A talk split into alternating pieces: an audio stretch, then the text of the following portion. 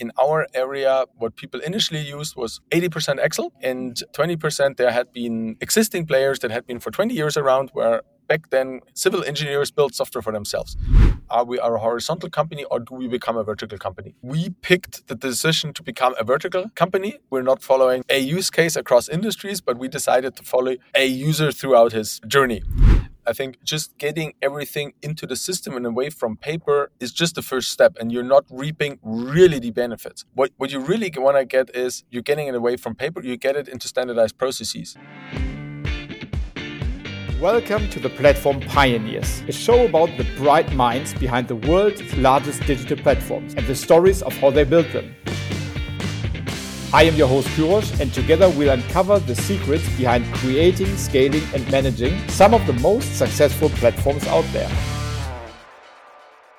Welcome to the Platform Pioneers podcast. Today we are joined by Sebastian Schuon, the co-founder and CEO of Alasco. Alasco builds software that provides financial controlling and ESG management solutions to companies in real estate and construction industries. Before Alasco, Sebastian built Stylight, a fashion lifestyle aggregator, and sold it to ProSieben. He's board member also of Personio and the chairman of Luminovo. But Sebastian, without further ado, why don't you introduce yourself and tell us a bit about Alasco's vision, what your company does, what kind of target customers you have, the pain points, etc.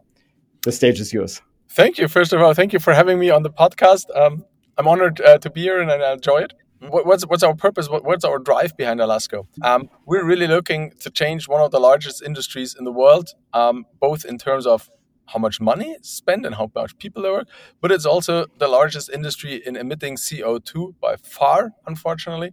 To change that industry, to do some of the things better, and uh, we're especially doing this along the lines where we are good, which means building digital tooling, supporting the industry to be more more digital, because um, construction has been historically among the lowest productivity industries.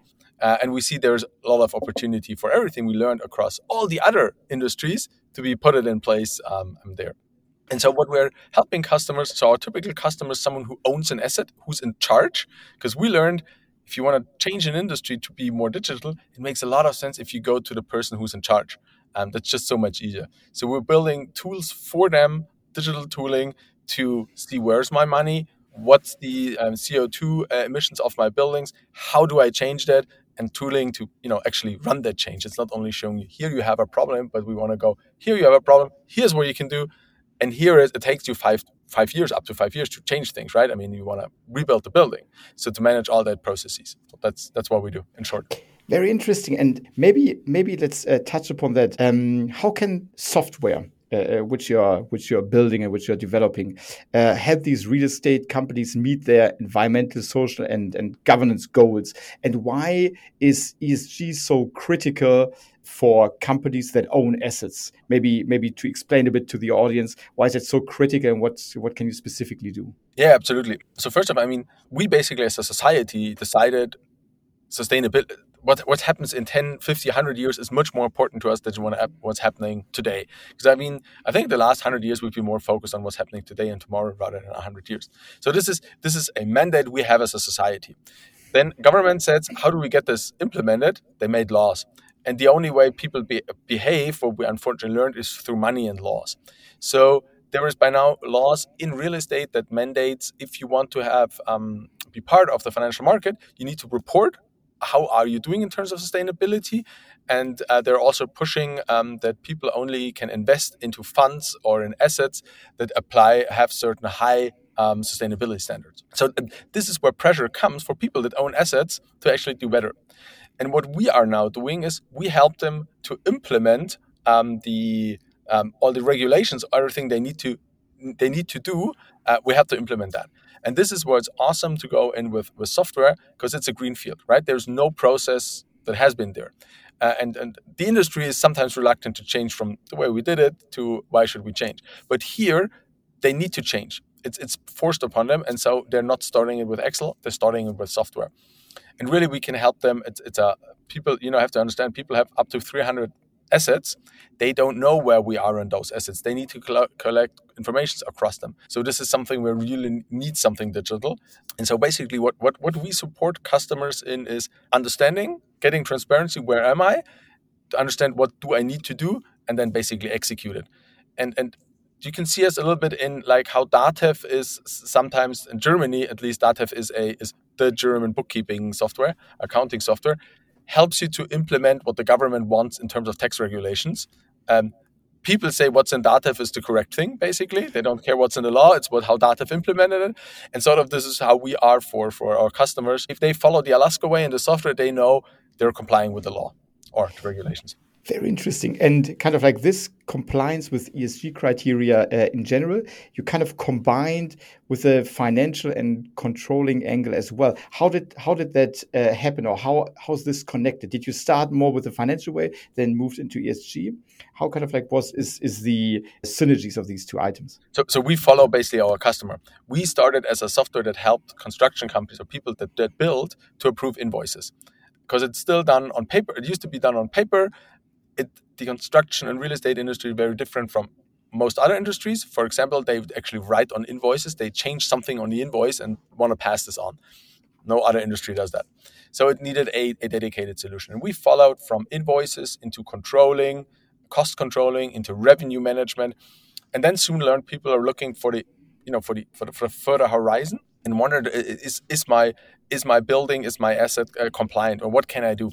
And really, these things are interconnected. If it's not compliant, what you need to do is you need to invest. And this is when it comes back to managing finances. So there's a very tight connection to where am I? What do I need to do?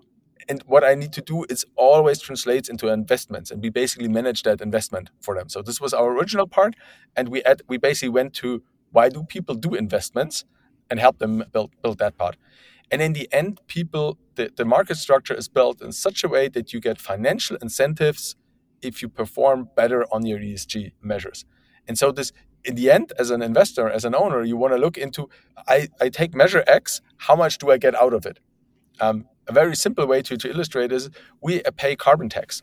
So now you can run the calculations. I invest X amount of money, so I'm saving X amount, a Y amount of carbon tax over the next 20 years. Is it is it a good investment or not? So so really because the incentive behind everything is euros or dollars or whatever the currency you're, you're doing in it, this is why it makes so much sense to bring these things together. Makes makes a lot of sense, and it's it's what is interesting and what I always like to discuss with the guests um, is this sounds like a fairly um, let's say localized approach. So you are Germany, German carbon taxes. But obviously, it's it's a it's a worldwide issue. ESG is a worldwide issue. How did you, from a go-to-market perspective, from a regulation perspective, tackle this? And and where are you today in terms of like coverage for markets and and uh, where the product stands? Yeah, absolutely. So so luckily, and I think we did something right here as a European Union. It's European uh, European regulation. It obviously needs to be implemented in local law, but 99.5% it's it's European. Um, and, and so this is really good. And because we as Europe are leading it, um, the, there's, for example, a, a, standard how, how you should decarbonize and which speed a building. It's called CRREM-Path. It's being now adopted in the European Union, developed somewhere in Innsbruck, in Austria. And um, it's, it looks like as it's being used as the global standard. So because we as Europe are leading, we can also set uh, set the standards, which is good for, uh, for for European startups for that matter. And so, what we do in terms of an uh, internationalization approach, we start in Germany because this is where our bases are, where our customers are, um, and we follow our customers abroad. So, Alasco is being used in 13 countries uh, across Europe uh, today, and that's the beauty of software, right? I mean, you, you can go to other countries, and following your customer is a is a really good way in in figuring out a do you have product market fit you can learn it quite easily um, and the other thing is you you get immediately success stories. It's the bigger customers which are across uh, uh, multiple countries, and then you have a big logo. And this is what we learned we need for a market entry. You want to have a success story, and you want to know it works in that uh, in in that country. Because how do you do your outreach? You're calling and say, "Hey, company X and Y is, is, is using it. You want to do that too." This is much more easy than I'm a new startup from Germany. I don't speak your language, but could we do you want to entrust your financial data to us? Uh, that's a harder sell. That's that's that's indeed a hard sell, and uh, and, and a very smart uh, smart way to do it. So kind of like uh, when you when you think back of the time when you did your original uh, go to market, was it? Um, that you had competitors that people always compared it to something you mentioned Datev, um, or were you kind of like really uh, on your own in that category and had to educate people when when doing that go to market? Yes. So so th- that's the advantage. The disadvantage, we to some extent are building a market because interestingly, in our area, what people initially used was 80% Excel and 20% there had been existing players that had been for 20 years around where back then civil engineers built software for themselves but it was not software as we we would know it in the startup sphere as online collaborative uh, good usability but it was windows 95 ish software um, but it had a lot of feature depth uh, built over 20 years obviously and so we needed to educate and build the market in terms of telling people that it's actually good to have a standardized tool with all collaboration usability is much more important than you have your Excel you can tweak to the very last extent. Um, and I think that's part of the education we, we have to do. So th- they compare that to what they did. I mean, people are building buildings for the last 5,000, I don't know, a lot of years. But so we have to uh, convince them that the approach we are doing, what modern software can do for you, is a fundamentally better approach uh, interesting. And where was in which country? That's always uh, uh, something interesting. Obviously, also something interesting for, for the company uh, that uh, that I it's like which country actually got it or had the furthest thinking uh, in in these terms and said like, hey, actually, um, yes, yes, these are the pain points that I'm I'm really willing uh, to do a change because I I could see all of these benefits. And where do you had to kind of like had to do a harder sell and explain more and educate more? It's a different axis, interestingly. So um, we thought many of the um, coming from Germany, all the other countries are much more ahead. Um, it turns out that in how to control a construction project, um, the Germans are close to what they really love to do, controlling. And they're actually quite quite ahead, and and a lot of the thinking that's being used in Germany is slightly adapted in other countries. I think the the Germans much more look at it from a this needs to be feature complete, this needs to be accurate as as hell. We are engineers, and interesting, for example, if you go to the um, UK or, or the Nordics, people think much more from an investment perspective on it. What do, what do I have to put in? What do I get out? An 80 20 solution is maybe right for me if it helps me to make a decision fast. And the Germans, they want to get to 99.3% accuracy. So this is the different thinking that, that, that we're seeing. And then people have different needs until they adopt something new. Yeah, that's, Actually, uh, that's interesting. So, so, so you went to the to the hardest market first, I guess, from a feature perspective. Then, but maybe that's um, um, in hindsight. I think it's maybe a good thing, right? I mean, we can sell German engineering planning quality. I thought the, the British must be way ahead of us. But that's that's that's interesting. Um, I mean, you have mentioned it. Um, you're kind of like also tackling this challenge of manual processes, manual changes in invoices. And when you think about the the benefits of automation collaboration, that's that's a big theme in in a lot of industries how could you maybe at some point move the knowledge that you have in a very complex industry where assets are managed etc and move to another industry? Is there any thinking any kind of like like uh, forward thinking? It's like okay what could be the the next steps from a vertical perspective? I think there's a fundamental decision as a company you have to make at some point. Are we are a horizontal company or do we become a vertical company? And we picked the decision to become a vertical company. So basically we're not following a use case across industries, but we decided to follow a user throughout his journey. Um, and I think in our case, um, it, it, it, makes a lot of it's needed and makes a lot of sense. Um, you as, as a founder or a, if you build a company, you want to look at the market size. Um, so horizontal obviously has to some extent infinite market sizes. Um, I don't know if you're looking at Personio HR, HR software. Basically, every company out there needs it, so the market is large. If you're looking at vertical, um, if you're building something for the fishing market, I don't know how large the fishing market is, but I believe it won't be trillions. Fishing management software, whatever. Um, so there it's a really harder sell. But but we with the real estate industry, which is approximately 10% GDP in every country, uh, this is in itself again a, a, large market. And we believe because this market is so large, it has developed into we're doing things different. And this is why the market hasn't seen a lot of software and hasn't seen all the productivity gains we've seen across industries the last 30 years. It needs dedicated software players that, that solve problems their ways.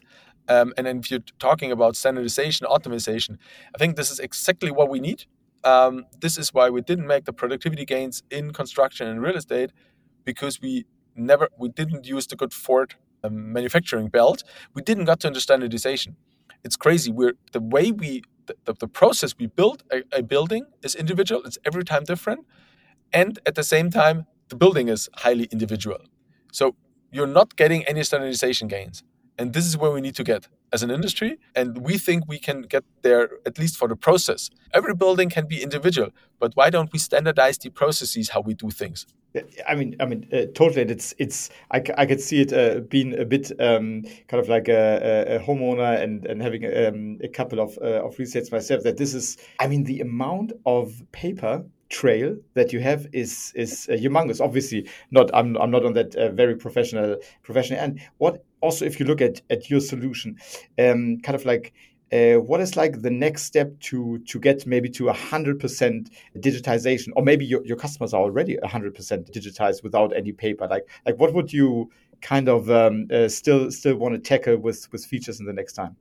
So what we think is of different levels of digitization i think just getting everything into the system and away from paper is just the first step and you're not reaping really the benefits. What what you really want to get is you're getting it away from paper you get it into standardized processes it's it's every time the same because if, if the two of us are building it and then with that we can always tweak the process slightly it's not that there is not definitions in Germany. Of, of, of course, there is a DIN uh, industry norm in Germany how to do all these things. But everyone says, I'm not working on the DIN, but I'm working on a slight adaptation of the DIN. And this is where all the productivity gains then go uh, go bust. So I think the next steps really are as if everyone works in the system, we, can have standardization. We can suddenly figure out where's the bottlenecks and optimize them away, maybe change the process slightly.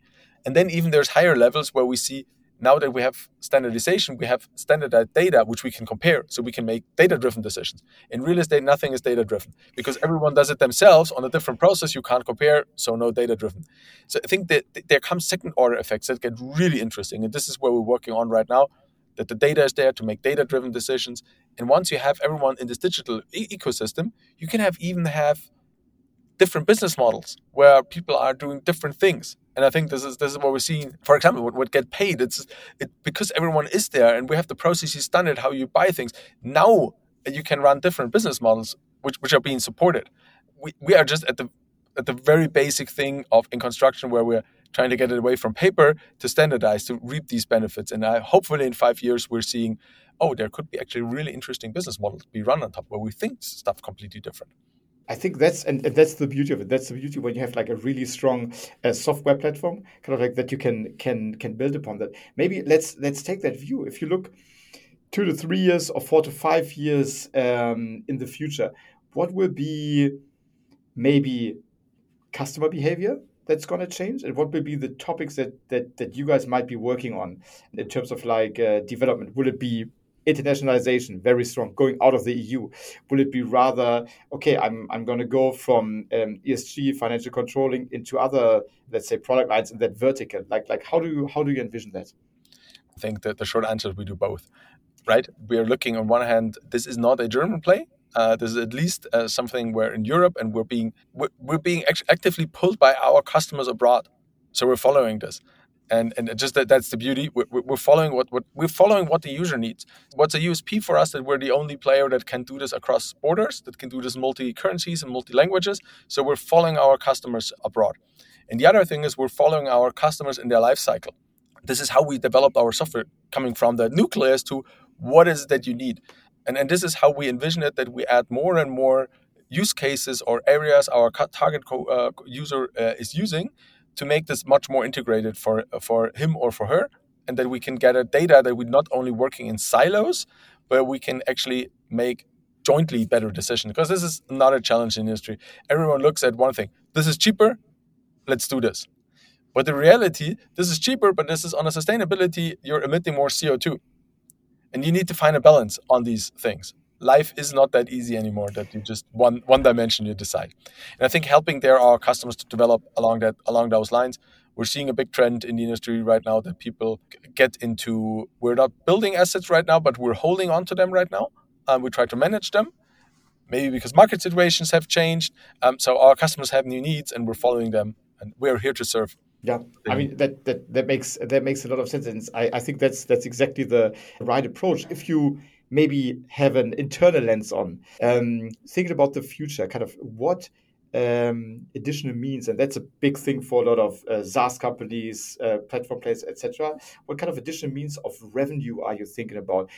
You mentioned it's it's a strong uh, financial and controlling play. Uh, just mention a couple of names. I mean, you see players, or obviously in the horizontal side, they do card issuing because they want to connect it. That's more for SMEs. You see players in the invoice space. They kind of like try to make money with payments. Like, what is what is the thinking there? Maybe there's no play, but like, is there any uh, kind of like thinking could be could finance uh, play a role at some point in your platform? This is certainly thing at, at, at some point um, that you can think of. Is there additional product uh, uh you can add? For now, we see ourselves as, as a software pure play and we think um, we can help people really by also connecting stakeholders. So, can we maybe support the bank that they have more insight into how a portfolio of them is performing because they're not getting the report every year, but the the project owner can have a interface where she or he sends this with a click every week or um, shares some of the data. So, so I think this is where we see ourselves is right now in connecting, in connecting the players. Um, in our industry, luckily, many of the finance topics are okayish solved. This is very different in the US. Um, handling payment between subcontractors and contractors is a huge thing. Luckily, Germany, uh, Europe has the SEPA payment region, which is okay. I mean, people are wiring high amounts of money with a low frequency, and their automation helps just at a very, very late stage it's totally okay if you're wiring 200k per in, per invoice that a human looks at it and you don't automate it. If you would be wiring 10,000 of those at uh, at 20 euros, um, we definitely have to automate it. I think that's something we're also preaching is looking at where's the benefit of software, and not only implement everything for the for the sake of implementing. Because yes, as an engineer, I can do that, but does it make sense? And so I have a bunch of criterias in, in my back where it says here it actually makes sense to to do digital, and here just keep it doing like you're doing it. Okay. Yeah, I mean, I mean that's that's exactly the right thing. It's kind of like taking it from the customer. Is that a big customer pain point? If it's like one payment every every five days, uh, you do individually. Uh, that's that's um, exactly the right approach. Is there anything, and maybe kind of like rounding off the uh, discussion on on the industry? Is there any big shift that you see? Can be a customer shift, can be a macro trend. I mean, you're in the real estate industry. We've just seen uh, in the last year prices went up crazy for kind of buildings. We have seen interest rates rising. That could trigger a change in maybe how people are going to use the product or what the needs are. Do you see anything anything on the line, or do you see kind of like macro trends that are that are emerging? I think I mean there's a few trends, huge trends we're seeing right now in the industry. One is this they call it managed to green. We need to get all real estate is 37% of CO2 emissions worldwide if you want to tackle the climate crisis, that's your main inroad because it's the largest. So there's a change going on since I don't know two or three years where everyone is trying to manage how do we solve it. And the good the good news is it's actually to get the first parts done is actually real easy. It's not a lot of effort. If we get the 80 90%, there will be a lot of effort, but to make a start, it's really easy and we can have huge impact there. So this is one of the big big trends we're seeing. I think another one we've seen over the last 30 years or something is they do much more work in a distributed fashion where you outsource things. 50 years ago, a project developer had 50 people on their payroll, they were on their team. And today it's maybe five people that have people they collaborate with, like in a collective style. So, so there's a huge change, and this is where we see our product also driven. It's good for the developer. They don't have the people on their payroll anymore, but they own the software platform. So they can bring people on dynamically they still own own it what they need to own but they have people the very best people they can pick for the project the very best people and have their processes standardized so we're seeing this more and more that the collaboration features is taking on yeah i mean that's that's very interesting and that's something i think that's probably across industry but you can see it very nuanced in the industry that you're in i mean sebastian uh, thanks so much we are at the end of the content part uh, listeners of the podcast know that we're now uh, getting into a couple of rapid fire questions are you ready let's go Let's go. Perfect. What is a final thought that you maybe want to leave the listeners, future customers, existing customers with when it comes to kind of like uh, you're thinking of the industry? Try it. Be bold. Have experiments. Think the agile mindset. Like, let's try it out. Don't buy the product. Get a demo. Use it for one month. Figure out if it's good for you. only from experience, you know. Nice. Perfect. What are three bold predictions about the future of SaaS platforms? Hui, that's interesting. Okay. I think one bold prediction is we'll see a lot of merging together. We have a lot of small niche solutions that need to build together. That you don't get unicorns out of that. that that's a bold prediction that will be coming. I'm seeing that we need to get find a, a better balance between we're really strict about we're SaaS and you can't you can only use it that way. We need to open up a little bit more to to also have individualism in there. And I think a third prediction is we need to also learn about our revenue streams. It can be that we have some attached revenue streams. I think we always also will be seeing this that the pure I think that rounds it up. The pure SaaS will go away to a something that's more compatible with everyone. Yeah, that's great. By the way, these are three great predictions. I I, I can fully subscribe to that. Um, who, and maybe you don't have one, but who's a business leader or like a thought leader that you follow or which posts kind of like you enjoy reading, if there are any? I have a platform.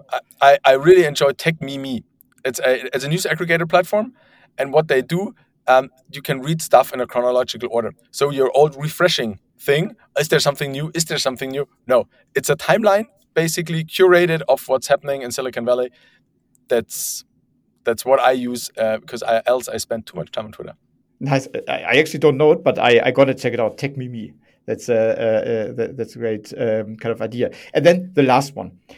What's the favorite part of your job? What's the least favorite part of your job? And what would you like to spend more time on? I think the favorite uh, part of my job is people, building, dreaming, ideating with people. It's our team, but also with the customers. The least favorite part, but it has to be done, is taking decisions uh, hard decisions. Uh, I don't enjoy them, but I, they need to be done. Sometimes uh, we have to say no to certain things. Sometimes we have to stop certain things. That's overall very important, but in that moment, it's not uh, what I would enjoy.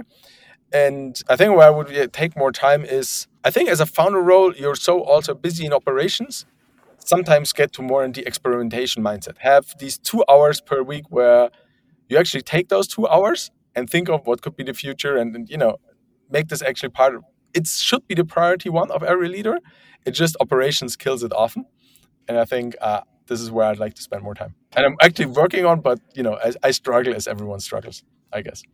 Perfect. Sebastian, thank you so much. I think the, these were great final thoughts. I have to say, I really enjoyed uh, the podcast together with you. Super great insights, and I think a, a, super interesting industry you're in. Sebastian, thank you so much for your time. Thank you very much. You enjoy your day listening.